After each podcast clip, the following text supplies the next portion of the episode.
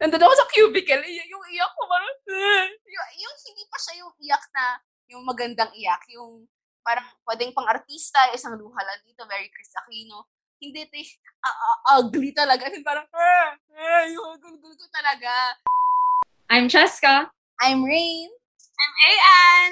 Welcome back to Mascom. Mascom. Mascom. Mascom. Mascom. Mascom. Mascom.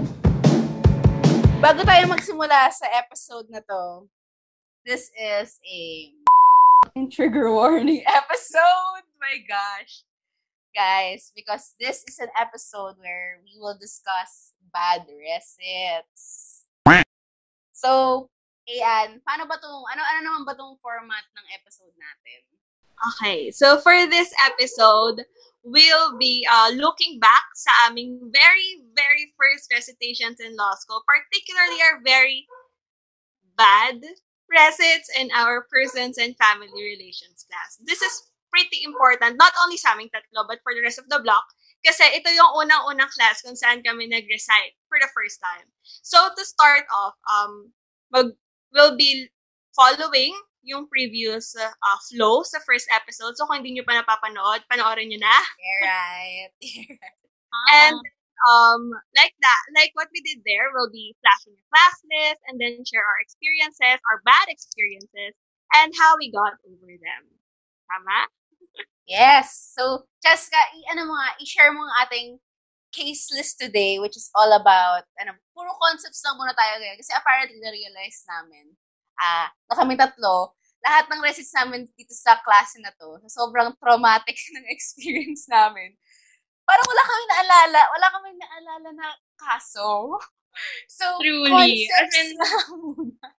As in, based on our experiences, it took us a longer time to really like remember the cases that we recited compared to the first episode. Because it was just 10 times more like pressure on us Pressure. compared to the first um class. It was really like it was a war zone. Literally every every class time it was like a war zone, you know. So this case list is actually again it's part of the actual case list that we studied in class. So this isn't something um, made up. This isn't something exagger over exaggerated when we talk about our experiences because these cases are actually what we recited and this is how we really felt throughout the entire first recitation. So first we have the introduction to civil law. So these are just like articles, specifically Article 2 of the Civil Code. Or, Art- Article 4, rather. Article 4 of the Civil Code. And then we have some cases. Um, this is more on the person side. We have Jalos VCA, Mercado VCA, Bambalan v. Baramba, and Branganza v. Villa Abril. And then for the family relation side, um, we have an article on void marriages, which is Article 35. So this is what we're gonna tackle today. And first, we have Rain to share our first experience. Okay, sige. Ano, again, trigger warning sa mga taong may similar experiences dito.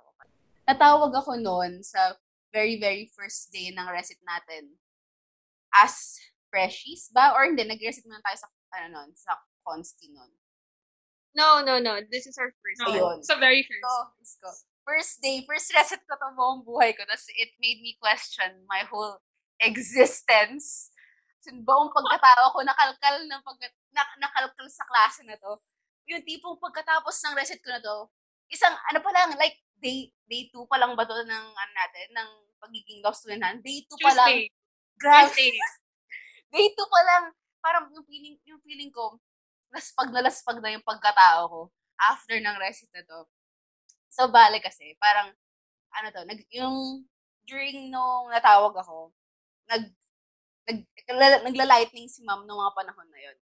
So, natawag ako mid ng, ano, mid ng publication ng ar- Article 2. Pero, for sure, hindi ko na nasagot na maayos. So, ang medyo, medyo, na, na, bumalik yung pagkatao ko nung tinanong ako about Article 4. So, yung Article 4 kasi discussion to on the retroactivity of laws.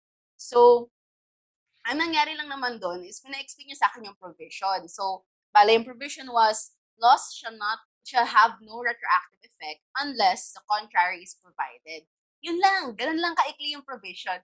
Tapos, yung sagot ko, ah, hirap na hirap ako. Kasi nga, first time natin maka-experience ng mga concepts na to.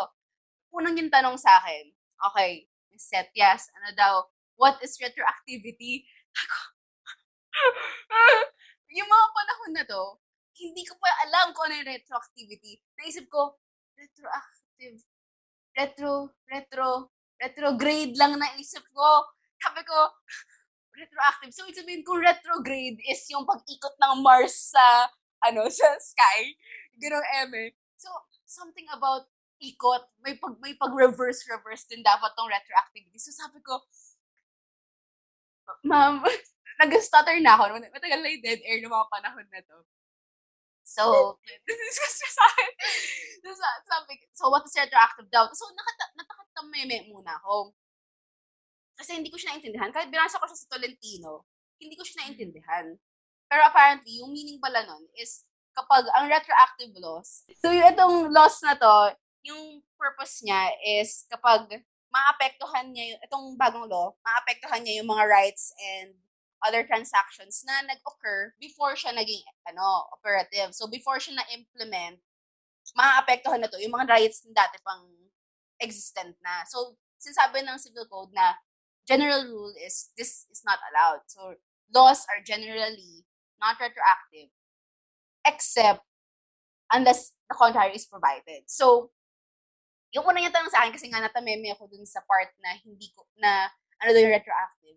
Tinanong niya sa akin, oo, ano, ano daw yung mga exceptions lang since hindi ko alam. Tapos sinubukan ko ilatag naman yung exceptions. Tapos nabasa ko nga naman sa kay Tolentino. So sinabi ko na, ma'am, when it is expressly provided, in case of remedial statutes, curative statutes, interpreting, in laws interpreting others, tsaka in laws creating new rights. Pero syempre, sinabi ko lang siya, kasi yun yung nasa, nasa kay Tolentino, pero hindi ko siya naintindihan. So, tinanong niya sa akin, sige nga, ano dapat, parang yung na, na-smell niya yung BS ko. Tapos sinabi niya sa akin, is the family code retroactive? Tapos ako, na, ma'am, no, no, di ba? Kasi ang assumption ko is, yun nga, nasa general rule siya. Kasi nga, more or less baka may maapektuhan siyang, ano, may maapektuhan siyang mga rights na dati nang nandun sa existence niya before pa na-implement yung family code. Pero, sabi niya sa akin, huh? As in, na niya yung mukha, na niya na ako ng mukha. Tapos, sinabi sa akin, sige nga, read Article 4, uh, 2256, 256, gano'n siya sa akin. So ako, si, si Bading, gano'n ako ng caudal ko. Sasabi ko, yung, di ba yung, yung format pa ng family code, yung 256, hindi nasisimula, hindi siya nasisimula, nandun siya sa dulo. So sabi niya, sabi ko, um, ma'am, wait po, wait po, gumagano'n ako kasi nga, nakita ko, nasa, nasa dulo pala siya. Tapos niya sa akin na, apparently sa Article 256 pala, it explicitly says na the code shall have retroactive effect insofar as, as does not prejudice or impair vested or acquired rights in accordance with the civil code or other laws. So yun naman pala yung gusto niyang masabi sa akin. Part pala siya ng exceptions na expressly ano siya, expressly provided for by the law. So, pero kasi, kay Tolentino, sabi ng Tolentino, civil laws daw are not retroactive. Si Tolentino. Civil laws are not retroactive. So, inassume ko na part yun. Tapos, after na to, medyo marami ng, ano, marami ng, sunod, ano, sunod-sunod na. Bagsak na bagsak na ako. Kasi, dumating yung point na, naatake na yung pagkatao ko dahil sa mga sagot ko na parang medyo tanga. medyo tanga. So, yung after ng bad wrestling na to, to be fair, naala ko lagi yung 256. Forever, forever ingrained na yung 256 sa utak ko. Pero after nung, yung panahon na yon sobrang, after ng class na yun, lungkot na lungkot ako. So, ako, how I dealt with it was really just to cry it all out. Iniyak ko na lang talaga ng panahon na yun. Pagkatapos nun, hindi pa ako nakamove on, pero nakatulong yung pag-release ko ng emotions ko na umiiyak-iyak ako. Like, hindi, hindi dun sa moment na yun. I mean, mm. except for me, nag-XP talaga ako right after. In class, umiyak mm. talaga ako. Sobrang, as in, I mean, silent naman yung pag-iyak ko, parang ganun lang. Hindi mo mapapansin unless sobrang lapit ka.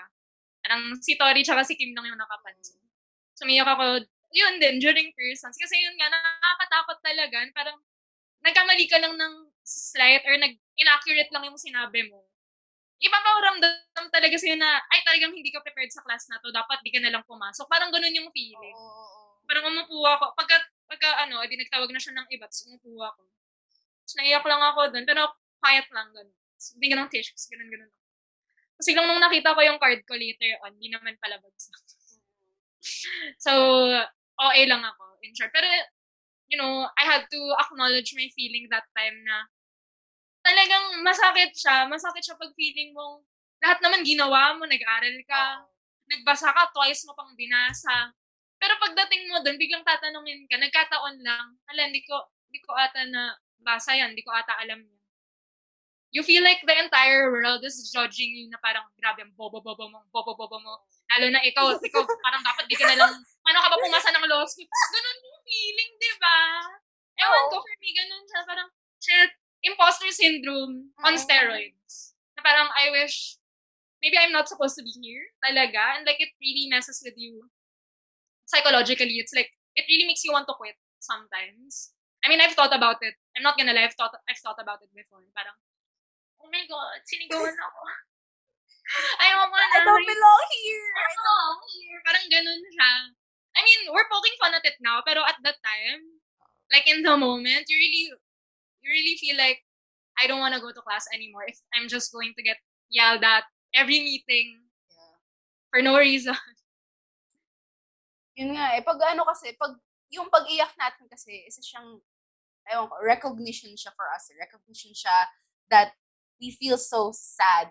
Pag, pag yung after ng bad rest mo, you have to recognize talaga na that was so shitty. That was so, that was so sad. That was so embarrassing. That was so, pa- parang hindi ko deserve yun, pero nangyari siya. So, ta- dapat talaga, we acknowledge first our emotions na this is a bad thing. That I, I'm sad and it pero it's okay uh, but I'm sad. So I suppo I'm supposed to feel sad right now. Dapat hindi mo hayaan na i-mask mo lang siya kasi minsan baka parang dahil yung si kwento mo nga, di ba kanina? Kasi ano eh, when, noong unang-una kong pasok ng law school, di naman ako iyakin. Know, very in denial talaga ako na, na, na masasaktan ako dito, ganun, kasi nag-work na ako before, so I feel ko, kaya ko na. But, nung after ng first few bad recits, like it's really bad recit na dire-diretso, parang, na, na, na-repress siya masyado, na I couldn't absorb anything anymore, I'm not learning anything. I couldn't move forward. Talagang hindi ako makatulog kasi talagang I'm really focusing na mag-aral. Sabi kasi nila bago ka pumasok ng law school na ang routine mo dapat is study, eat, study class, and it should just be locked in that box na parang you don't have time na magmukmok, you don't have time to cry, you don't have to you don't have time to break down. And maybe it works for some, but it's not for me. You know, I just realized no first year na when you're going to have a study pattern, you have to know yourself first. It it took me a lot of time to realize na if I'm sad, if I'm if I'm not happy with the recit or whatever, whatever happened in class, I have to process my feelings first. I have to let myself feel it. I have to allow myself to cry, to grieve, to to know na I'm feeling so many things and I'm overwhelmed and I just can't lock that in. You know, pa, maybe nag-work nga sa iba na parang okay, agad. tatakpan ko na lang to ng panibagong pag-aaralan. But, hindi kasi ganun sa lahat. And we shouldn't expect everyone to be able to ignore their own emotions. Pero, parang ganun na, we should always allow ourselves to feel, to, to, you know, reach out, to have, to have lives outside, di ba? Parang ganun. Yun, yun nga, tinry ko rin yun eh. Tinry ko rin yung, kasi nga ganun din yung mindset ko eh, na parang, oh, law students are so, ano, indestructible. na Like, parang, ano sila, na So, sobrang, silang alamat. totoo, na parang, perf- perfect sila eh. Yung, ewan ko, yun yung portrayal, for example, portrayal sa media. Isipin mo lahat ng media na pinapresent ang law students, laging yung highlight is yung law student na naturally matalino, law student na parang halos hindi na nag-aaral or onting aral lang. Alam niyo na yung sagot ng professor. Isipin mo si, si ano, sa legally blood. Isipin mo, first year ka pa lang, Wala ka pong alam. Mala prohibido, mala, mala insa lang alam mo. Nakapag, ano ka na, nakapag-prosecute ka na. Yung ganong level, nakapag, nakapag-defend ka na ng isang kliyente. So sabi ko, "Gra- grabe, bakit yung portrayal nila, lalo, lalo pa yun nagdo-dawn sa atin, na parang, ah, dapat ganito siguro dapat yung mga emotions sa panahon na to. Kasi yung mga law students na nakikita ako sa media, ay ang gagaling, naturally matalino. So, ikaw tuloy, pag nandun ka sa situation na yun na, shucks, hindi ako matalino, hindi ako, ba, yung bad recit ko na to led to me feeling na, oh, I don't belong here. Isipin mo, bad recit lang, feeling mo hindi ka na belong sa isang lugar dahil lang hindi tugma yung perception mo sa kung ano nakikita mo, sa ano nararamdaman mo. So, importante talaga na you, you, you learn that these are media portrayals, these are for example, sa social media, may nakita kang lost, and these are their framing of how they want you to see them. Pero in reality, we need to feel. We we we are sad sometimes that we feel disappointed na hindi ka magiging magaling na abogado kung hindi ka dadaan sa proseso na to. Hindi ka dadaan sa sa sa law school na magiging malungkot ka one day or the other, ganun. So, ang ating next case, next case na yung first case wala ito, ang ating next concept will be delivered by Miss Pamatiga. Nako. Okay. So, eto, concept of persons and capacity to act. So, si Rain, yung first resit niya, first day, yung first resit ko, third meeting na natin nun. Mm. And yung third meeting na nun, na yun, actually joint class siya. So, hindi ko lang kasama yung block ko. Kasama namin yung dalawa pang section ng same prof. Lahat kami nasa isang kwarto.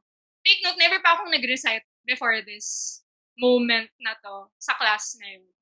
Pero, syempre, nakita ko na kung paano siya nag- magtanong, paano siya mag, paano niya nalalaman kung alam mo talaga o hindi.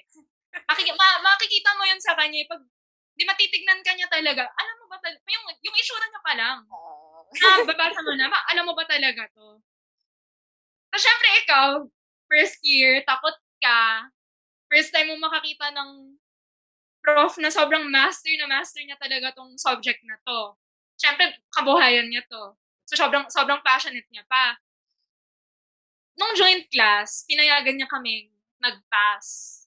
So, parang may rule na, okay, since joint class, marami kayo, magtatawag siya kada section, yun yung cycle niya, block, unang block, pangal- pangalawang block, kami pangatlo. Tapos, nung, yung block kasi namin, nasa pinakalikod. Walang mic yung professor namin. So, need mo talagang makinig. Kahit na gusto mong mag-focus sa next case kapag may nagre-recite. Mamaya, hindi mo narinig yung tanong, mamaya matawag. So, need mo makinig. So, andun ako, kaya nakikinig ako. Biglang, ang hina, ang hina ng boses ni prof.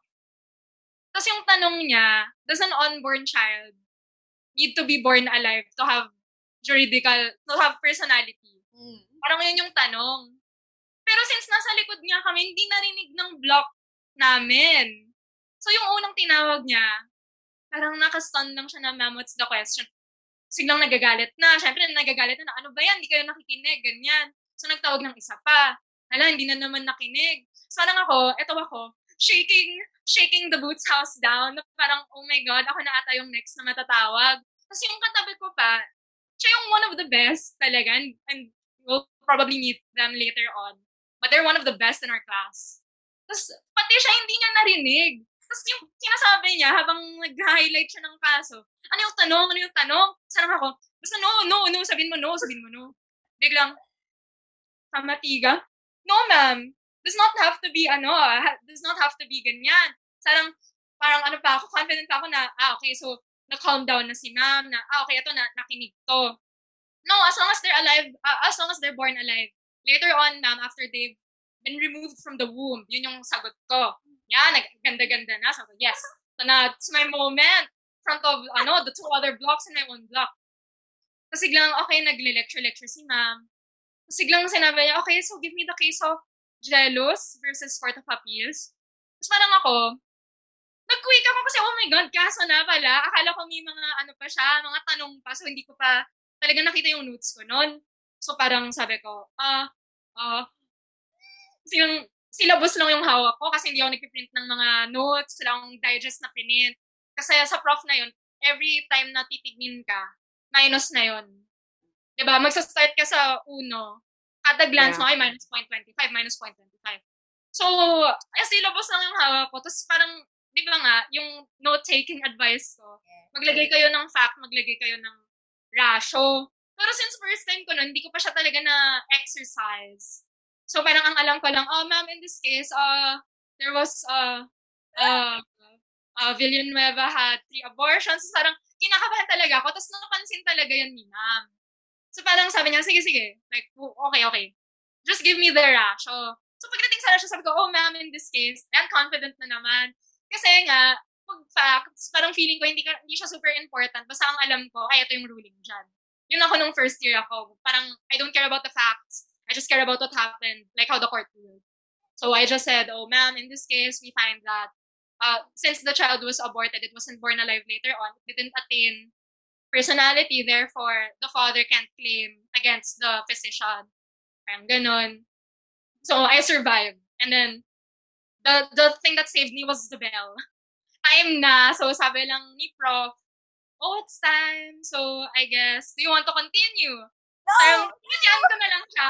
Oh, ma'am, I think it's okay. I think it's time. Sabi niya, okay, I'll see you next meeting. Pero grabe, sobrang, yung pagka-clench ko nun, kasi grabe talaga, makikita mong nagagalit siya kasi ayaw, parang di kayo nakinig, ganyan, ganyan. Pero parang after that, oh my God, sobrang relieved.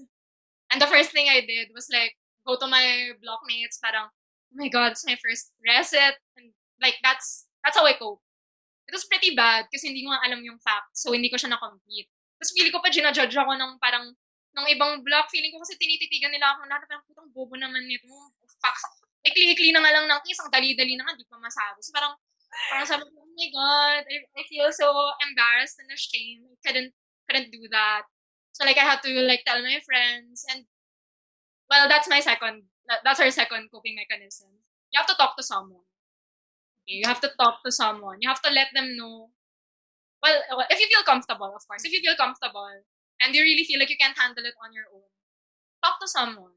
And it doesn't even have to be your blockmates. It can be your friends that aren't law students. If you feel that law students might judge you and parang, ay, ano ba yan? Feeling mo may ano ka, may imposter syndrome ka nga ulit na, oh my God, baka i-judge ako ng fellow law student na, ay, yun pa lang, di mo pa magawa. So, you just have to talk to someone. And honestly, you just have to have someone to listen to you. Yeah. You don't even have to say anything. You Minsan just have to be there. Na, hindi mo na, parang kailangan mo ng ibang tao Mm. para Oo. ma-rationalize siya. Like, kasi Mm. yun nga, minsan hindi mo na na-acknowledge na malungkot ka agad din. Hindi mo pa na-process yung buong situation. So, kapag nar- ni-narrate mo siya sa ibang tao, baka parang matulungan ka na, okay, this, ito yung nangyari. Now, I will absorb what happened. Kasi minsan, ano eh, actually, naka, ah, sobrang helpful nga talaga ng talking to someone about bad recits. Kasi, yun nga, pero syempre dapat safe space yung person na yun. Kasi Mhm. sometimes kapag hindi safe space, baka mas mauna pa yung feeling mo na judge ka na lang kaysa Mhm. sa fact na gusto mo lang maglabas ng sama ng loob. Minsan naman kasi, yun nga eh, parang nung dati, nung kinukwentuhan ko rin yung dati kong friend, dati kong friend, dati kong friend ng law school, ano ko, ng law school life ko. Parang sinasabi niya sa akin, ah, okay lang yan, ano naman yan, recit lang yan eh. So, na-end, syempre na-enroll din. Enroll Yeah. So, yun din yung minsan eh, maganda kapag law student din yung kausap mo. Kasi at least, especially kapag blockmate mo, kapag kausap mo, Mm.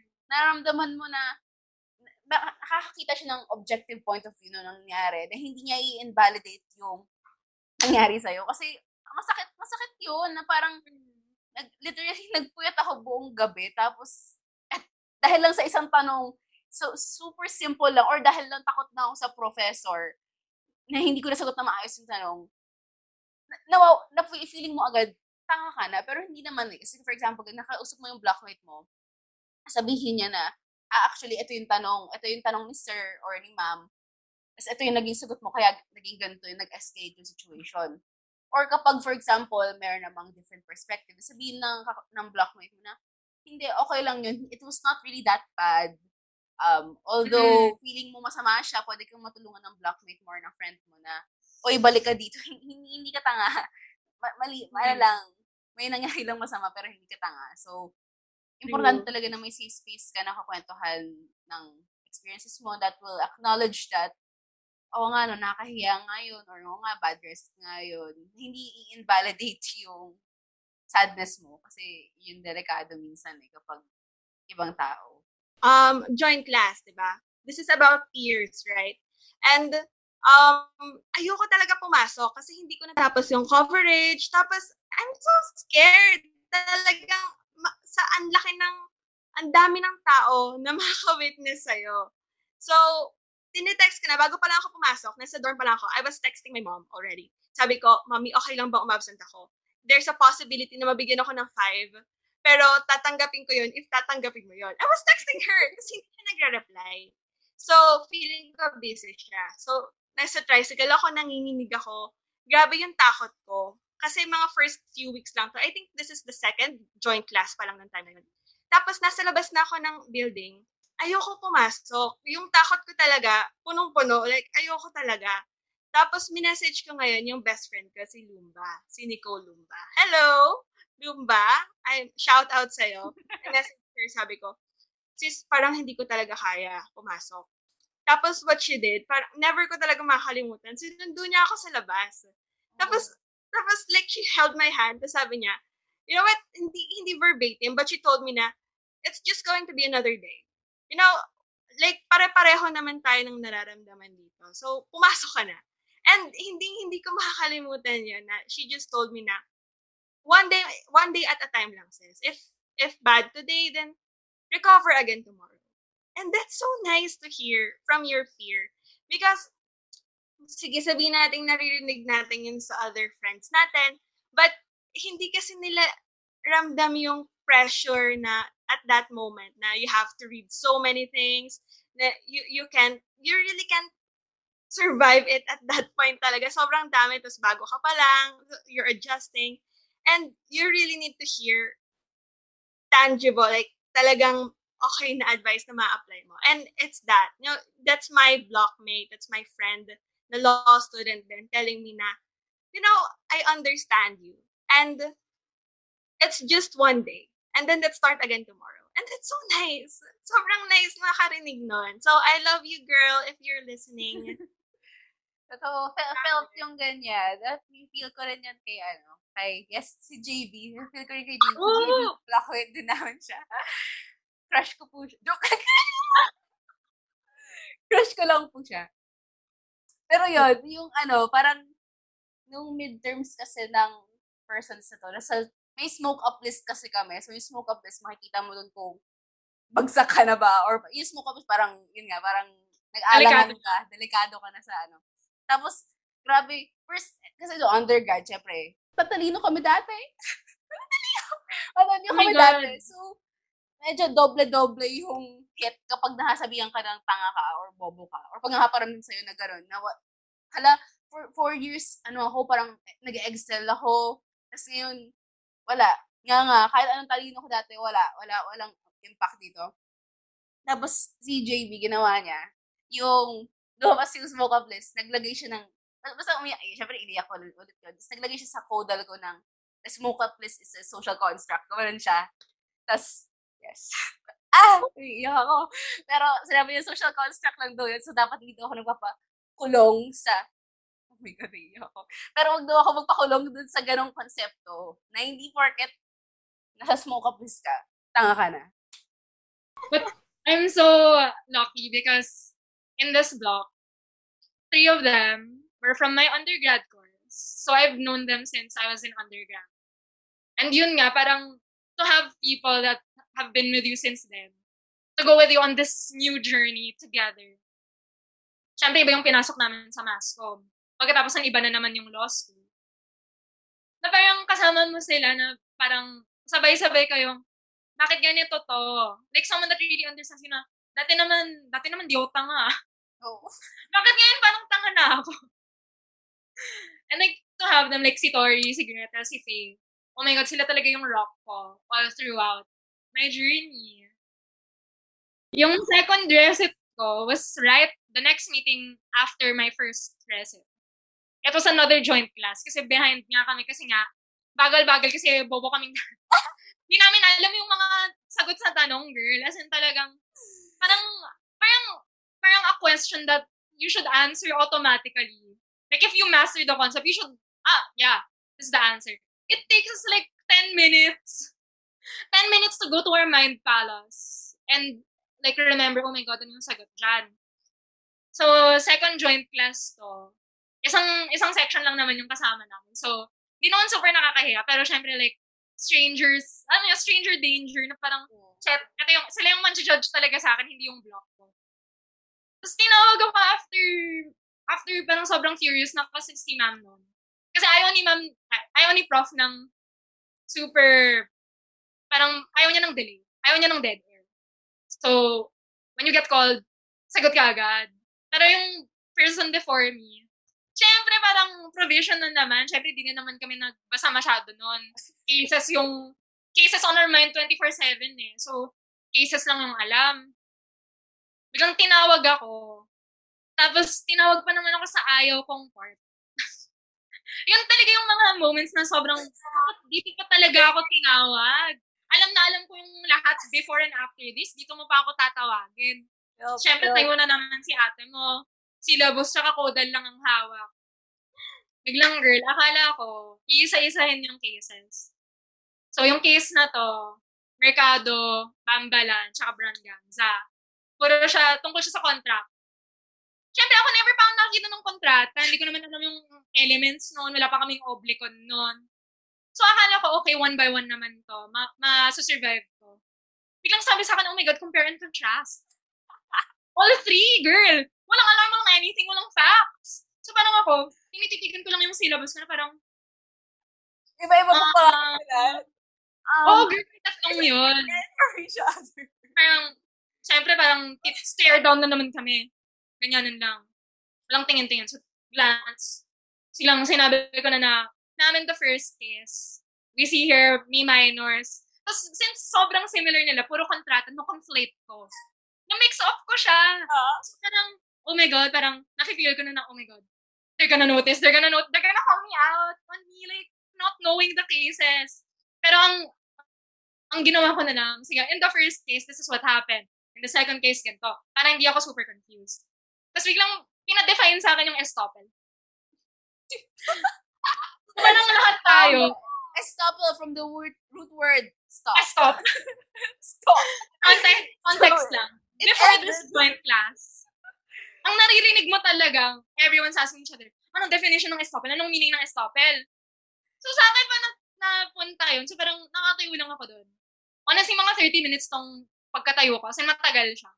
Hawak ko lang yung ano ko. So I'm just doing my best. Say na, in the first case, it was about minors that claimed they were of age, but they really weren't. In the second, it was because the consent was vitiated, because um the mother was being um threatened. In the third case, it's about it's about one party that didn't expressly say that they were not a min that they were a minor, so they just withheld information. That's how I would say it now. But at that time, you know, you're so you're so pressured. Parang parang my god, three cases, tas isang tao ka lang, re-recite mo lahat 'yun. My god. So parang tinanong lang ako, okay, what's the concept in the first? Estoppel ma'am. Oh, confident. Sabi niya, define.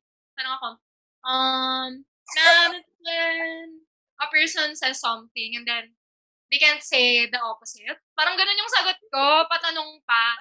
Kasi biglang si prof, nagsulat na lang siya sa board. It's an utterance or an act that a person relies on. That the other person that said it can't refute. So, inulit ko yon Tapos, pero grabe, sobrang daming dead air nun. Bago ko ma-compare yung tatlong cases, parang tinanong pa ako, what's the difference uh, between Mercado and Branganza? Siyempre yung mind ko, wala parehas minor, anong difference? Pero biglang, di ba, once implied, once expressed, once fraud, once misrepresentation. Ngayon, master ko na yan, pero oh my God, like looking back, iniisip ko, Chef, ba't di ko masabi yun noon? Parang, ngayon, parang, alam na alam ko naman siya, oo nga. Yung isa fraud kasi sinabi niya, sinabi niyang off age siya, hindi naman siya off age. Yung isa misrepresentation kasi hindi niya sinabi na minor siya talaga. But at that time, oh my God, parang demoralized ka na. 30 minutes ka nang nakatayo, tapos sasab, parang makifeel mo pa na, bobo ka, bobo, bobo, bobo. Parang may nang papoke sa'yo, like, every time nagre-reset ka na parang, bobo, bobo, bobo. Tapos parang, oh my God. Parang after nung three cases na, okay, she released me from my misery. So, umupo na naman ako, but like, damn. Oh my God, tapos parang may phone pa na nag-ring nung reset ko during, tapos parang ako, papagalitan na ako kasi may nag-ring na phone. Pero, hindi naman pinansin. So, I was like, safe. But yeah, grabe yun. Parang after that, yun yung reset na I really felt worse compared to the first one. I ran, I ran to my, like, to my mass conference. Like, oh my God, I can't believe that happened to me. It was so bad. I was crying. I was just like, oh my God, I can't believe. Ayoko nang matawag. Ayoko nang persons magdodrop na ako. All these thoughts. But all you need is a friend that says, grabe, isang reset lang naman yan. Second week pa lang ng SEM, quit ka na agad. Ayaw mo na. Diba? Parang, grabe, marami ka pang chance, ganyan, ganyan. And, like, I think one of the best moments nung SEM na yun actually was, kasama ko si Faye, after the last class, we approached prof to ask for our card. And yun yung nakita ko yung card ko, never naman ako nagkabagsak or never naman ako nagka-tres lang na resit. But in my in my brain, oh my god, your worst enemy is yourself, I'm telling you. In my brain, I really felt like I failed like at least three like resits in that class. And you know that that also um takes us to this point na you have to give yourself more credit rin.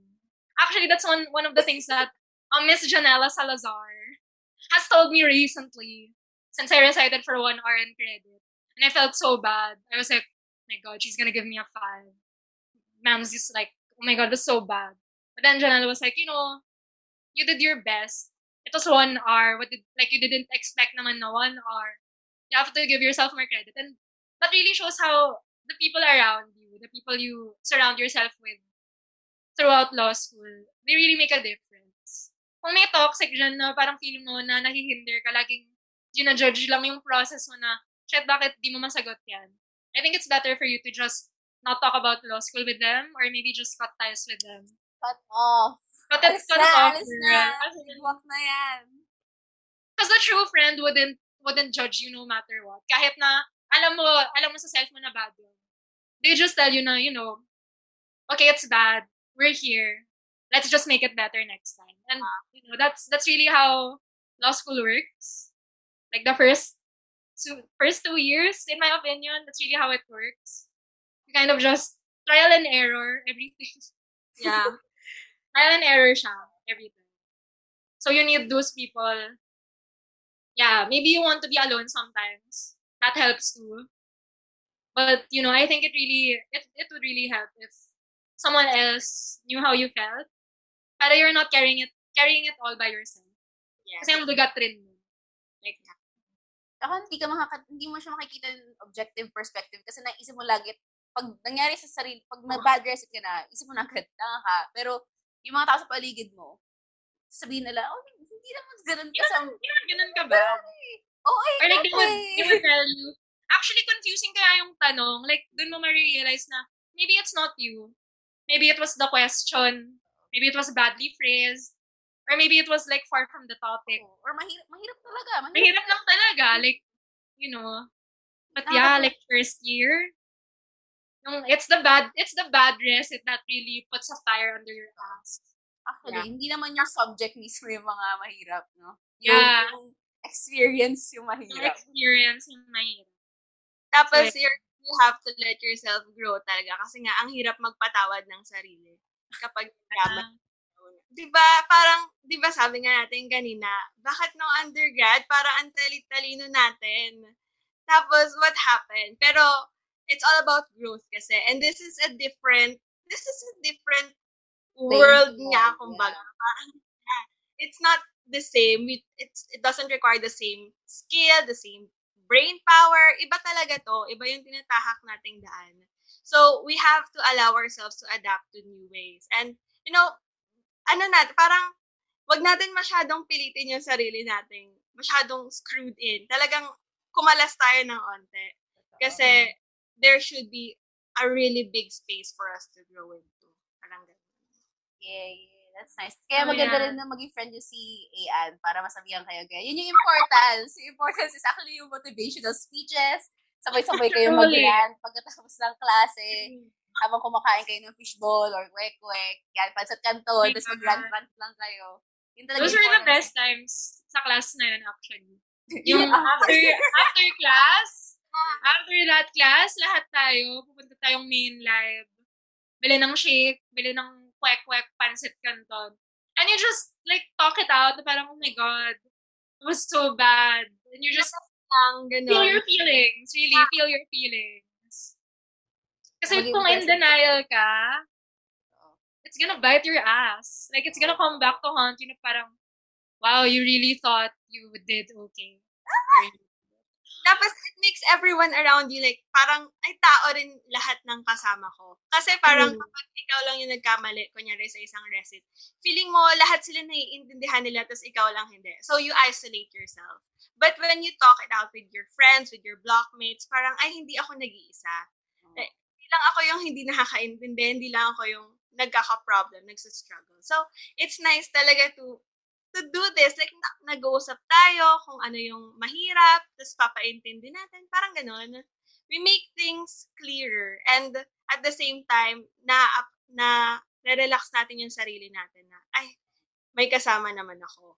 Parang ganun. Oh, yaka. Virtual hug. Uh, note, after the prisons, We are now in the realm of family relations at dito natin share ni Miss Bula ng kanyang XP ng Bad Reset. Take it away, Oh my gosh! Okay, for info lang, ako yung unang-unang unang natawag sa history ng aming block. So, very first day ng recit, tapos card ko agad yung nabunot. But that's not what I'm going to talk about here. Kasi hindi yun yung worst. Okay, ang worst ko, ang nangyari sa akin, yo, I, like, normal routine. Second week, I don't sleep, I didn't sleep. I studied all night. I memorized the provision. Oh my God, I was memorizing provisions then. Grabe talaga yung, yung pagod ko at that time. Tapos, I was called and I wasn't able to say anything. Like, nakatayo lang ako. Because nagulat ako sa tanong, hindi ko naiintindihan yung tanong. So, I was standing for, let's say, one minute. And, and talagang nablangko ako. Grabe yung, hindi ako natulog, di ba? Sabi ko nga, tas talagang binasa ko lahat. Pero, nakatayo lang ako. Tapos, eh, wala akong masabi. Naghahanap ako sa notes ko. And siguro, let's say, 60 seconds, bumunot na ng iba. So, automatic, 5.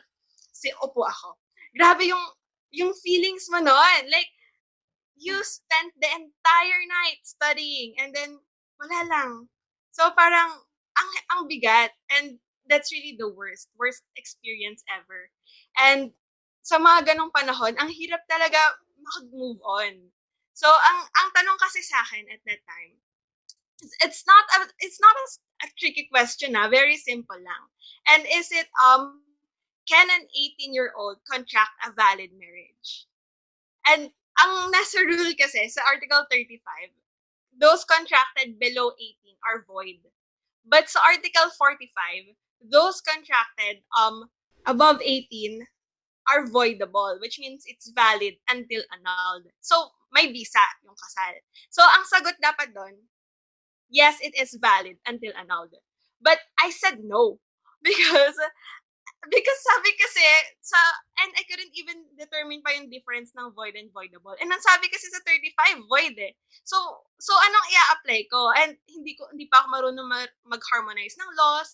Hindi pa ako marunong mag-seek out sa iba't ibang commentaries, mag, mag-differentiate. So, talagang hindi ko alam yung sagot na right away. I want to explain it. Like, the, I said something pala, like, first phrase ko, sabi ko, under the old civil code. Let's say kasi, for those who don't know, may new civil code kasi. And yun yung talagang mo yung sinasabi lagi, why are you quoting the old one? And that's exactly what my professor told me. Why are you quoting the old one? I don't want to hear the old one. So, ak- akala ko kasi, like, magbibigay muna akong history, you know, I want to to talk about what the law is about kasi nanggaling. Pero, hindi pala ganun yung tama. And my first year self didn't know any better. So, sabi ko lang, um, and I, di- I didn't say yes or no. So that's the first thing pala. When the professor asks you, say yes or no agad. I, I didn't say anything. Sabi ko, I, um, like, I was like, "I- if we apply the old code, and then yun lang nasabi ko, ayun na, wala na akong chance. I was told to sit down. And, ang hirap mag, makaget over doon, especially since our discussion on this topic, parang buong week siya. Kasi it's important, it's void marriages. So for those who don't know, void marriage are those na wala talagang visa yung kasal from the very beginning. So this involves yung mga uh, those contracted by any party below 18 years old. So absence of legal capacity. And what I was saying earlier na 18 to 21, that's valid until annulled, which means it can be ratified by the person. Um, I think it's by the party who did not get parental consent. Kasi kapag you get married below 21 but above 18, you need to get a parental consent. And if um if within five years hindi nag hindi nag file for annulment yung party who contracted the marriage or the parents or guardian, then that marriage is valid na. It cannot be considered voidable or anymore. So, ibig sabihin may visa na kapag lumipas na yung, yung limang taon.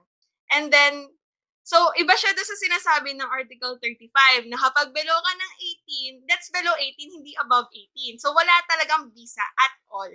Yun yung sinasabi ng Article 35. Aside from that, sabi pa ng Article 35, this involves din yung marriages na solemnized by um people, a person who are not legally authorized to perform marriages. So may exception lang dito and sinasabi na um, if the marriages were contracted with either or both parties believing in good faith that the solemnizing officer had the legal authority to do so, then the marriage can be considered valid. But the general rule is the absence of an the absence of the authority of the solemnizing officer will um, render the marriage void from the very beginning. Void ab initio nga kung tawagin nila. Third, uh, rundown ko lang to for your information so you'd know if if may visa ba yung kasal mo. Ganon. Okay? So, sabihin natin, una, below 18. Uh, pangalawa, hindi, so, hindi, walang authority yung nag-solemnize ng marriage nyo. Pangatlo, those solemnized without license. So, absence of a marriage license. Those are that are bigamous or polygamous marriages. So, this is the absence of legal capacity. And then fifth, uh, those contracted through mistake of one contracting party as to the identity of the other. And six, uh, those subsequent marriages that are void under Article 53. So, ang dami, di ba? Tapos, una-una pa lang, hindi ko na siya maintindihan agad. Ang hirap i-harmonize yon ng first year ka, tapos binabalance mo pa yung pag-adjust mo sa other subjects. Parang, hindi, hindi, hindi madali. So, looking back, napapatawad ko naman yung sarili ko. But at that time, sobrang hirap. Sobrang hirap mag-move on, pumasok again and try again kasi natatakot ka na mangyari ulit yun, natatayo ka, tapos you, you, you won't be able to say anything. ba Parang, parang worth it pa ba yung puyat ko? 20 hours, 30 hours akong gising, only for me to stand up and get a 5? So, so that's, that's so bad. That's really bad. And, and as someone nga, nasabi ko kanina, I'm not used to feeling that down. I, I'm, generally, I'm a happy person kasi lagi ako nangiti, sabi nga nilang lahat. So, so parang, ang hirap, maram, ram, parang ang hirap i-absorb yung ganong emotions na, ay, parang hindi ko yata kaya to. Parang, I don't think this is for me. I am so sad. I can't study. I'm not absorbing anything. I don't want to go to school. Ayokong sumakay ng tricycle. Ayokong bumaba ng elevator ng dorm.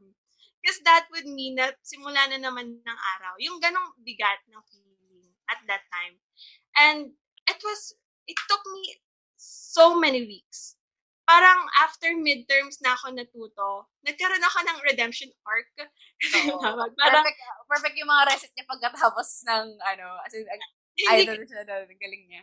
hindi ko maalala kung like what ano yung nagsimula noon pero feeling ko it's part of my growth na na-adapt ko na yung kung anong dapat kong gawin, natututunan ko na yung sarili ko. Like, I'm starting to know myself kung paano ko ba dapat i-pace yung sarili ko.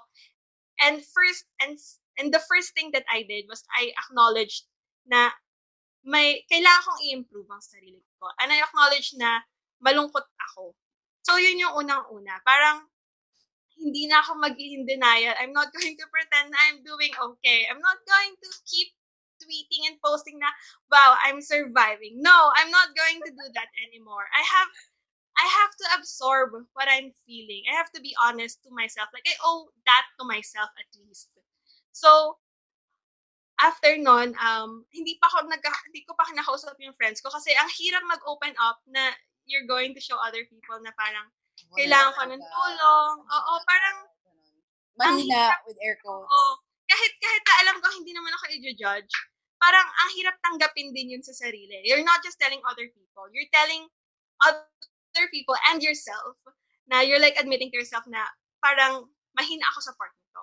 So, so, unang step ko, I told myself first na, wow, you have, I have to grieve. You know, I have to give time for myself.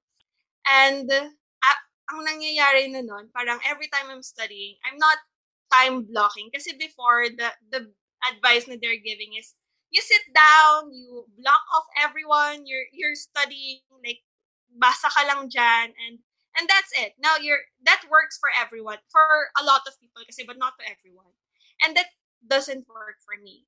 So what I did was uh, every after school, I take a break. Um, I don't go directly to the lab. I don't study agad sa desk. I eat. I take a bath. I pace myself. So there's this like tawag namin doon ng friends ko na parang emotional cleanse. So ngayon ginagawa pa rin, ginagawa ko siya along with my friends, sina Lumba, sila Nicole and Nella na parang after every class, every bad class or heavy class, we check up on ourselves na how are you? What are you going to do agad? Are you going to sleep? If you're going to study, at least take a break muna. Parang wag mo i-diretso. Kasi alam nating lahat na nas- na-stretch na tayo masyado sa class, let's relax first.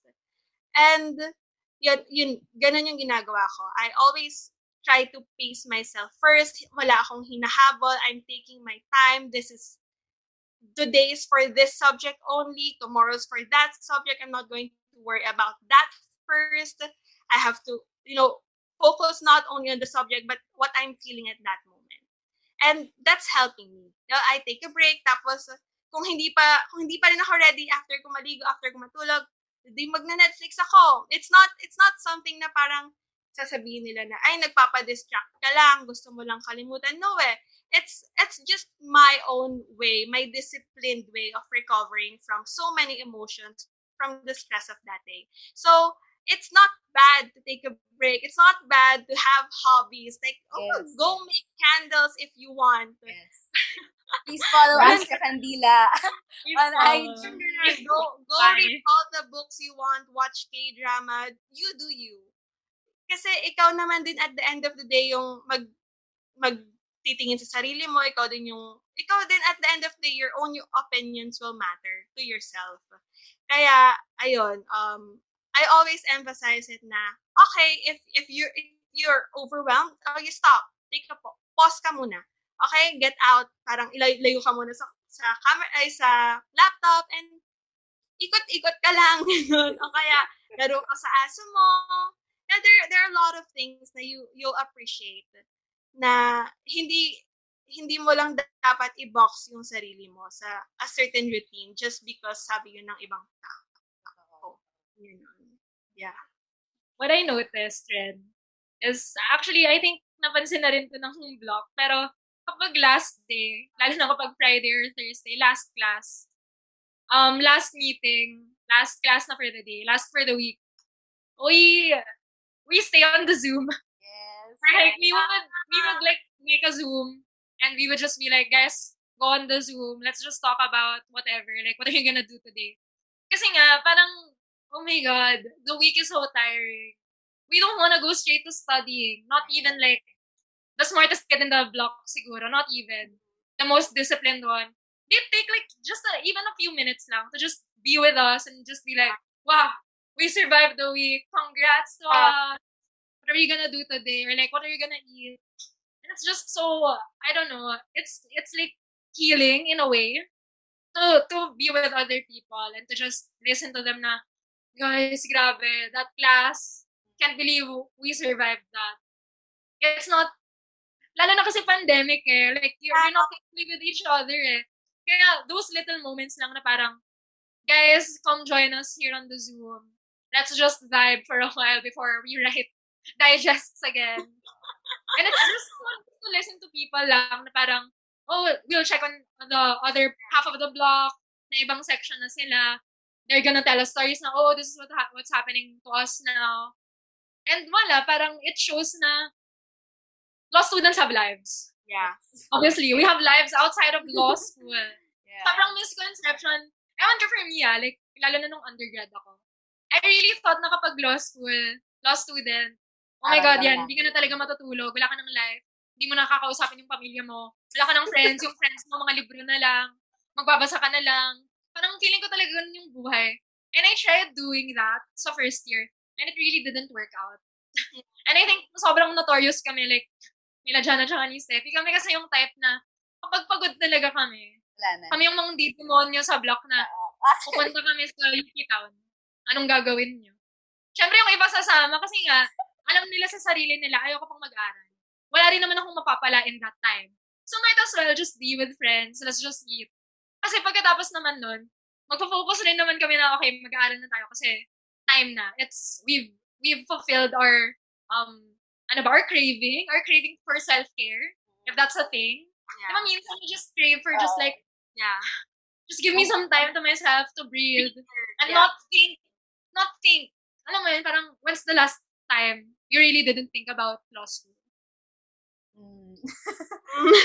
Parang, So hard podcast natin, imbis na nagkapahinga tayo mga panahon na to, pinag-iisip pa ba rin law school? So, Yeah, like, Siguro mamaya, after, kakalimutan Ah, ko. yeah.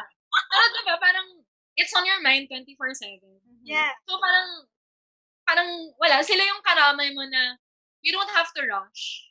Mm. Alam mo yon may mga taong ganun eh. Dun, sa law school ko lang yung na-learn.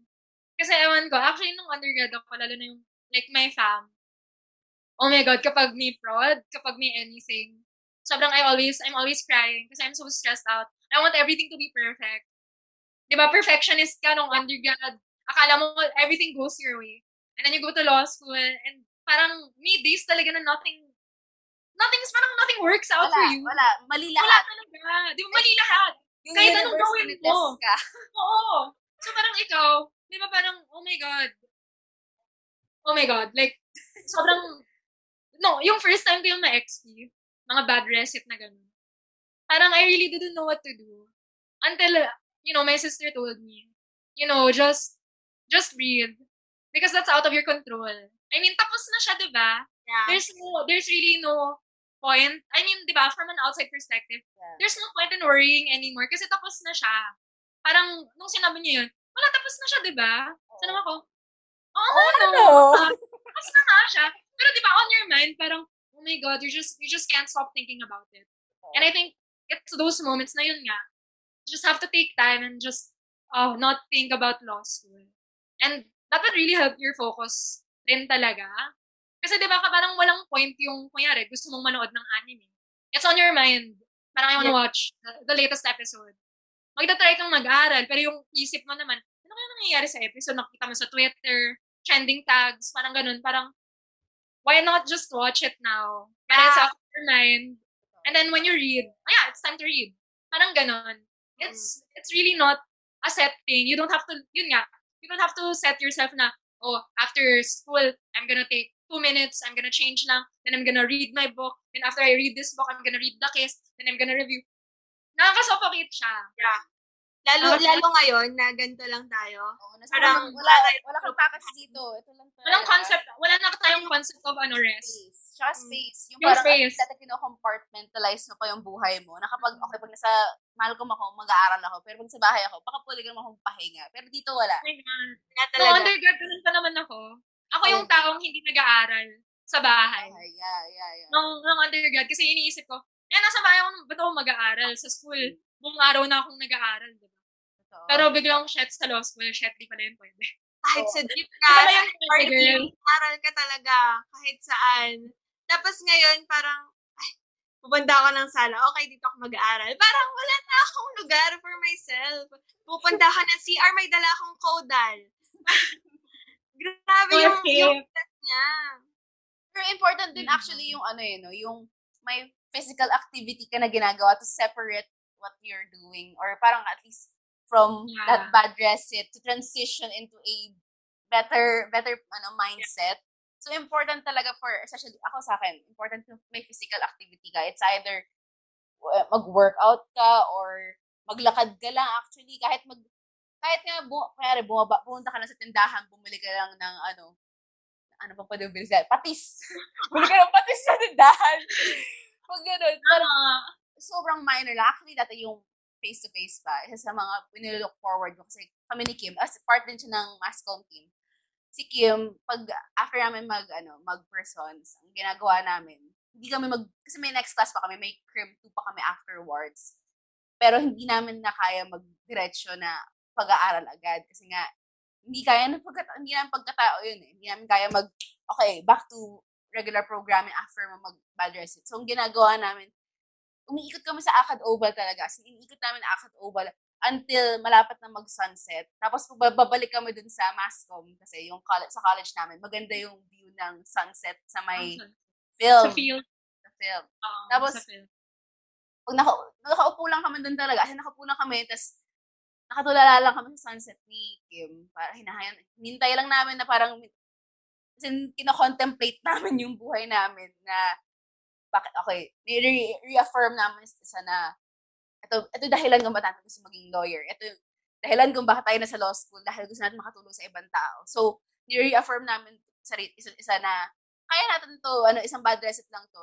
Pero yung walk walk towards there, yung paglalakad namin na na doon, sobrang, ewan ko, nakaka-relax siya. Na parang, actually kahit, kung saan saan kami lalakad ni Kim noon, kahit naka-heels, kahit naka-heels, kahit naka-todo aura kami dalawa ni Kim, gusto namin na nakapaglakad kami, kahit amoy paksiw na kami pagkatapos ng lakad namin. Pero masarap eh, as in, masarap yung release na yun na kahit onting lakad lang, onting, tayo ka lang sa position mo, iwanan mo na lahat ng pag-aaral mo or lahat ng negative emotions regarding your recitation at ilakad mo muna. Um, try to get yourself out of that rut muna. Or kung gusto mag-workout ka, yung, an, yung ano din, yung school, ay yung face-to-face. Kapag nasa gym ako, nag-gym, nag-bot kasi ako, as in, umiiyak ako sa loob ng gym. As in, literally, parang pagkatapos ko mag-hip thrust, mag- like, minumukmuk ko lang talaga. Pero, nakakatulong siya kasi pagkatapos nun, una nakaiyak na ako, tapos nakapag-workout pa ako. Sobrang, yung endorphins mo, Endorphins. parang, happy, ha- happy ako. Relatively happy lang naman. Pero, naka, na, nawala na ako dun sa mindset na, sobrang tanga ko. Kahit anong araw ko susunod na subject, hindi ko ito matutunan. Nandun na ako sa state na, okay, baka, si ibang subject na to, kaya ko na, baka kaya ko na to.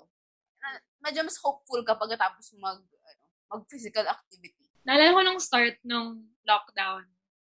Parang after law school happened, hindi na ako nakaka-workout. And that was like one of my self-care things. Na feel ko, you know, you have to take care of your body. You know, not really trying to get super fit. It's really more of like general wellness lang na, you know, I don't want to get tired so easily. Kasi parang, minessage ata ako ni Janela. Tinatanong niya ko anong ginagawa ko. Sayang sabi ko lang sa kanya, mag-workout ako. Sayang sabi niya, wow, ang daming time. Sayang na-realize ko, sabi, lang, sabi ko lang sa kanya, actually, ang dami ko pa talagang kailangan gawin. Pero in this moment, I don't want to think about it yet kasi hindi ako makafocus. Yeah. So, I worked out 30 minutes, 45 minutes, di ba? Parang, what's one hour? You can take one hour for yourself in a day. Parang, impossible naman na ano yun. Sa 24 hours ng isang araw, kahit one hour, di mo lang mabigay sa sarili mo. Sobra naman siguro yun. So, you know, just took time to myself. Played the song, workout lang, just not thinking about law school. Then after that, ayun, work work na, alat, na agad kami. And it really helped clear my mind, I guess. Not just like for bad recits, but like pag na-overwhelm ka na, ang dami mong kailangan gawin. Na feel mo, oh shit, need ko na talaga itong gawin. Sabi nga ni Lumba, one, one day at a time. You don't have to do all the, all, like, you don't have to do 10 things at the same time. Just take it one by one. Tapos yun, wala. Nakaka-help siya. ang important thing then to cope with certain um bad pag mga bad results ganun is really to be with someone you love. Eh, 'di ba? 'Di ba? 'Di ba? Ian, 'di ba Ian? Ano ba, Ian? Of course. Agree. 'Di ba? Kasi ewan ko, parang ano, the the warmth of the warmth yung yung pag naram pag comforting kasi yung ano, yung presence ng taong mahal mo pag nasa paligid mo siya. Kahit nasa paligid mo, actually kahit nga nag iba ginagawa niya, iba ginagawa mo, basta nasa paligid mo lang siya, sobrang comforting ng presence nila. Kasi you feel love, you feel that you're not alone. Di ba, I- Aan? Tama ba? Di ba? Tama naman. Akin. Kahit nga wala sila, kahit chat lang, text lang na, you know what, it's okay, okay lang yan. Love pa rin kita. Mga Ano, ano, ano yun? Pakiulit. Pa rin daw siya. ang haba ng hair ko. But it's it's them who say na or you know na kahit hindi mo sabi hindi mo ikwento, hindi mo sabihin, but you just say na "Ah, ang hirap ng araw na to. They're they're going to be there. You know, kahit hindi nila naiintindihan kung bakit. Y- yung boyfriend ko kasi wala siya sa law school. But nagkakanta pa rin ako like parang na parang parang at least nasasabi ko, kung di ko man masabi sa friends ko, alam kong nandyan siya na susuporta lang kahit anong gusto kong mangyari. Kung, kung gusto ko ba umiyak, okay, iyak ka muna. Kung gusto ko bang manood muna ng movie, kumain, okay, kain tayo. Yung, he's, he's always there. And that helps me talaga. So, I'm very, very thankful. Mahaba talaga hair ni Aan kasi dinadayo pa yan ng kanyang jowa sa malayang lugar. Oh my gosh. Para lang mapuntahan siya at makomfort siya. Kapag nung physical kasi, kapag bad day talaga, nag-drive pa siya papuntang QC, he works in Pasig. Tapos, kain lang. Like, mas mahaba pa yung drive niya. Ano kinakain? Shout out. Tita, oh, tita. Tita Bulan. Frankies, oh my gosh, grabe. Tapos, ayun, kakain lang. Tapos, mas mahaba pa yung drive niya kesa drive niya pa Tagig, pa uwi. Ang layo, QC to Tagig. Kesa yung kain namin. Tapos, ngayon naman, like, Kailan niyo kumain? Nakaloka kayo. ngayon naman, nasa bataan kasi siya. Tapos, last week, sabi ko talaga, ay, ang, ang bigat ng first week. So, he went home. Like, from Bataan, tatlong araw lang siya dito, weekend, Friday, Saturday, Sunday. Talagang, ano lang kami, parang sinama niya mag-aral. Tapos, yun lang, like, nag-aaral lang ako, tapos naglalaro lang siya sa isang tabi. Tapos, that's fine. Okay na ako nun. It's nice to have a person like that. You know, you can always count on, magko-comfort sa'yo, whatever happens. Ayun, find that person. Or, better, make yourself that person. You know? Oo. Pwede rin naman yun. Pero, for example, ano din eh. Ako, pag, pag, pag nag-share ng ano. Kasi si, Kaya ka tayo naka-pink. ah, Tapos yung love month. kasi si JB dati. Si JB dati. Si JB dati, ang ginagawa namin. Pag, sa friends pa lang kami ng mga panahon na to. Friends pa lang kami ng mga panahon na to. Pero, friend. friends, ah, ano, Friend. friends kami. Basta yun, friends, friends pa kami ng panahon na to. Friends pa lang kami mga panahon na to. Tapos, ang nangyayari, kapag may mga days lang talaga parang kasi itong subject na to, sobrang bigat na bigat siya para sa akin, especially sa akin kasi si JB, magaling sa subject na to. Like, poster child siya ng persons in family relations sa kakairita. Like, lahat ng recit niya, maganda siya. Lahat ng, lahat, tipong, nag-drawing lang siya ng, ano, ng, ng family tree. Oo, Ah. ng, Degrees. Uno na siya. Uno na siya. Nakakairita. Pero, magaling siya dito sa subject na to. So, nag, nagbuto na lang. Eh, friend ko din siya ng mga panahon na yun. So, pag nangyayari, pag nagpupuyatan kami, kasama ko siya, tapos nagpatulong lang ako sa kanya, ganun-ganun. Tapos dumating yung mga points sa gabi, kasi hindi naman talaga ako mapuyat na tao. Napapagod ako sobra. Tapos para sabihin ko, JB, payakap. payakap ako sa Danila.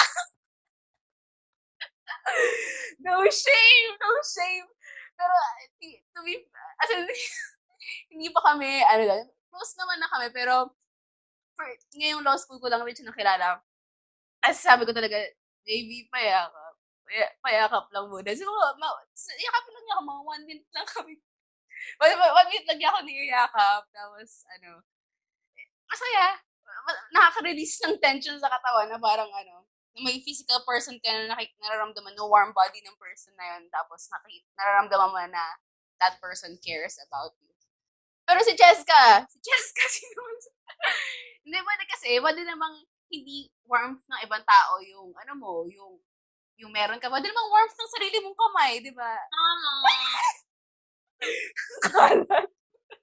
I mean, kung wala kang person, sabi nga ni Cher, di ba? Men, they're just dessert. You know, everyone loves dessert. You can just, you can live without it, di ba? Di ba? I'm my own person. yes. Yes. Siyempre na po. Tapos kung ano, kung kailangan niyo din ng no judgment naman dito, pwede ka namang mag-jackal kung gusto mo. Bili ka ng flashlight, tapos gamitin mo siya. Pero kasi, minsan, yung mga, ano na yun, mga moments na yun, nakaka-release siya ng, ano yun, ng tension eh. Di ba? Wag- Self-love. Self-love. Oo, self-love yun. Self-love siya, girl. Self-love. We are all consenting adults. Ano, Tama. na tayo. There is nothing legally wrong with it. If you want, eh, actually, may kwento nga sa yung prof namin dati na marami, yung mga ano daw, yung mga law students sa, ano namin, sa campus namin, ang nangyayari, marami sa kanila nagkapangalan ng anak nila na Malcolm kasi apparently ginawa yung mga anak nila sa Malcolm. So, ang lang, Inspiration. So, narem- kung may nakilala kayo Malcolm, baka tatanungin niyo yung origin ng pangalan nila. Baka sakaling mga nagtitigangang law students lang din yung magulang. charis, charis, joke lang, hindi. Pero kasi nga, importante, I, I mean, self-love din kasi yun, eh, di ba? Self-care siya. Self-care Self-love. yun. Healthy naman daw siya. Healthy. Moderation. And with protection. And with protection. Always. Sa- Safe sex is practice safe sex. Okay! Oh my gosh, ang layo ng natin natin today. Ay, ano yun? Part yun ng ano, ng coping mechanisms yun. No, some people really, really stress that way. Yeah, And we're, we're really not judging them. I guess it's Yeah. just unconventional. And alam mo naman, hindi siya super common na, si, na pinag-uusapan. Yeah, really, like, if, if you feel like you gotta do that, you gotta do what you gotta do. Totoo. You know?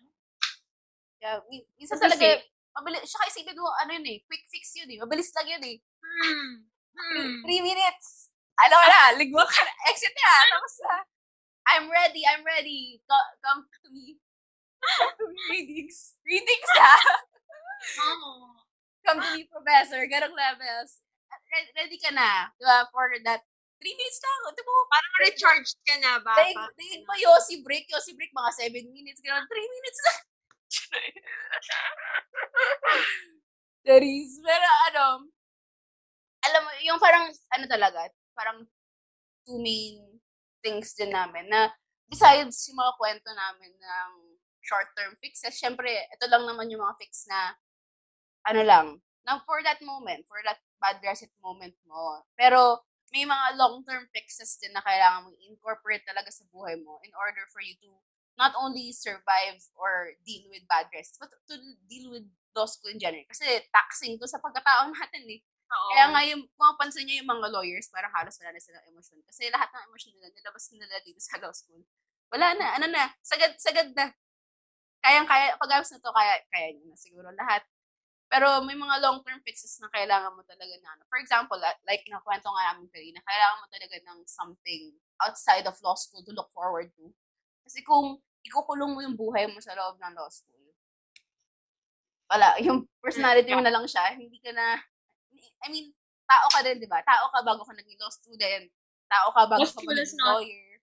Yeah. Law school is not a personality trait. Diba? You are not, you are not a robot. Diba?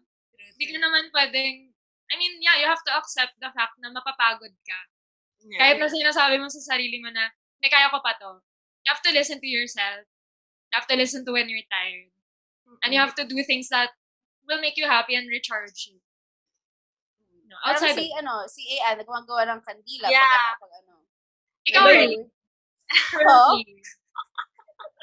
Ginagawa mo um, outside of Los Nag-out siya. Nag-ano ako, nag... Self-love muna habang pandemic pa. At, ano, stay, stay safe, stay in your homes, and care for yourself. Ngayon, pag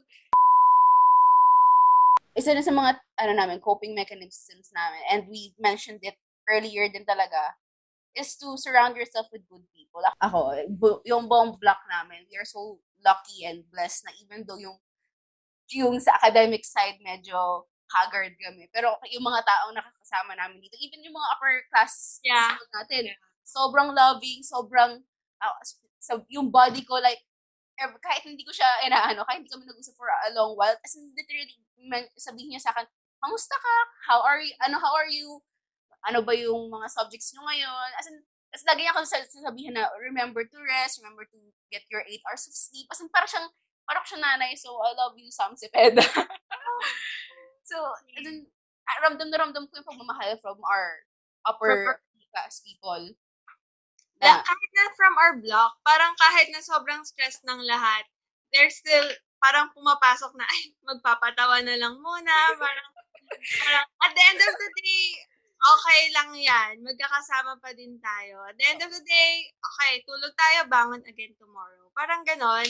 I, I like na ganon yung attitude ng block, na hindi parang, shucks, kasalanan mo to. No, no, no. Walang, may, walang, siya, kunyari, Mm. isang, isang, may isang nagka-bad resit, lahat, la, everyone's going to comfort you, everyone's going to try to help you, and then, bangon na lang again, bawi na lang again, ganon. And then, kapag naman, kunyari, pwede kang magtanong sa block na, how will I improve? Talagang lahat tutulong sa'yo. Walang, walang damutan dito. And that's a nice community na yung yung babalot sa iyo kumbaga, yun yung kasama mo sa not only right now but kahit pag abogado ka na, ang ang gan ang saya ng ganung feeling, very wholesome kahit hindi very wholesome wholesome yung block. Ma- Makalat po yung block naman. namin.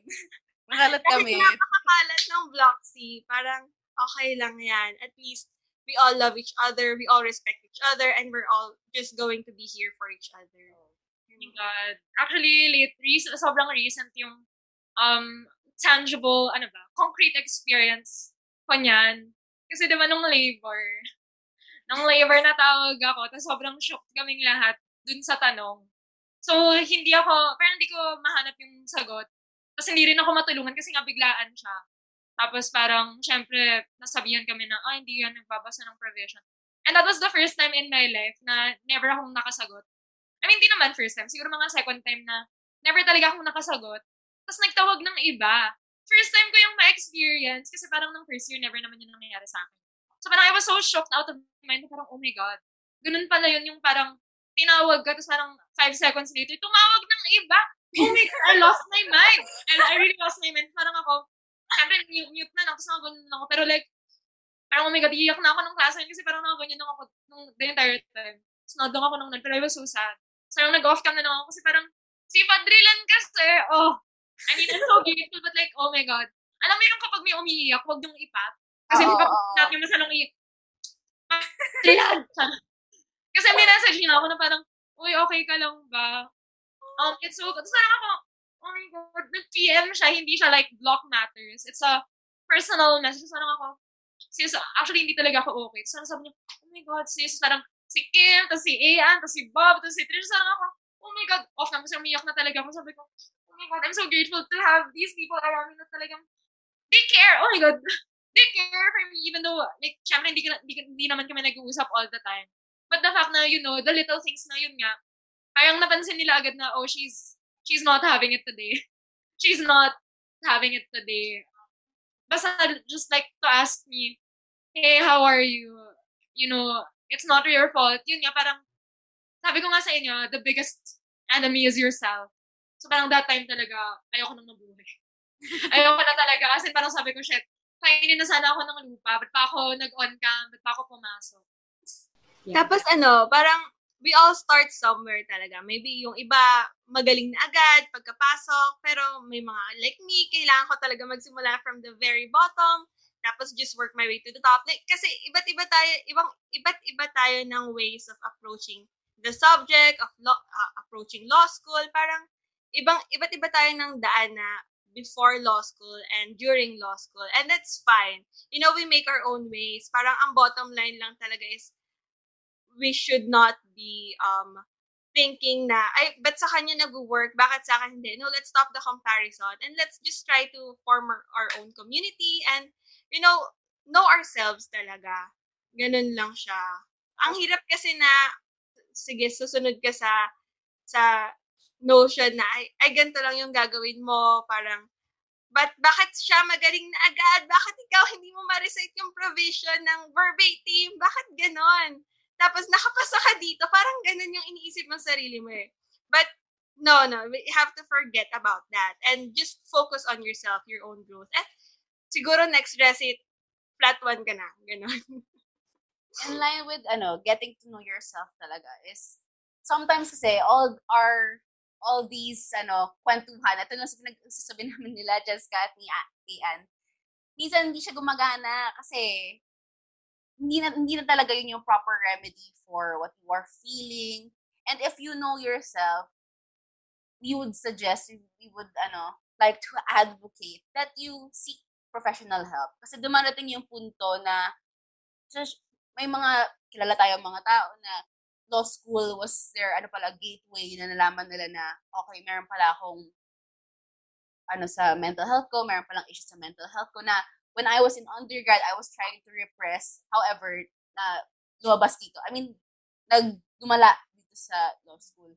And it's okay kasi we understand na mahirap to and dumarating talaga ng punto na it will take an emotional toll on you. So, it would be better na besides after doing all of these, na kapag hindi, na, seems like nothing is working and you're still sad and you still can't recover from being overwhelmed, from having bad recits, seek professional help. Kasi sila talaga makakatulong sa inyo. Hindi naman kaming mga, hindi naman experience namin eh. Hindi naman yung chika ng, ano mo, ng classmate mo, hindi naman yung pagnood mo ng YouTube video. Really, it's the professionals that can help you. It's something that law students don't really talk about. Because first of all, it's not really accessible for us. There's, there's a forum for us, but mabilis siyang ma-fill up. Walang, so, hindi super daming slots. Um, uh, the therapists aren't always available. And it's really hard na parang, syempre, may certain times of the day ka lang pwedeng pumunta doon. And, you know, that's really hard. And, yeah, like, it's expensive. It's not really something that people would think about first. But really, like, if you can, and you really feel like you need it, Please do. please do. Yeah. Please seek professional. I guess that's the end of our podcast. So, sana naman may natutunan kayo sa aming mga chika tungkol sa aming mga bad recits and sana we we wish you we wish you all good recits all unos we wish na matawag ka lagi sa alam mo para naman hindi mo ma-experience yung mga bagay nito and if you do experience it know that we are with you in It's our ano, end of the world. yes in our law school bubble and kahit hindi ka nag-law school kahit sa med med school ka pag may mga may, may recit pa med school basta pag gano'n pag anytime that you feel overwhelmed sa ACADS mo know that there are people that are like you that know that there are people that are with you and we're sending good juju to you para sa inyo na yan so once again I'm Reen I'm Ayan. And I'm Cheska. Thank you for watching. bye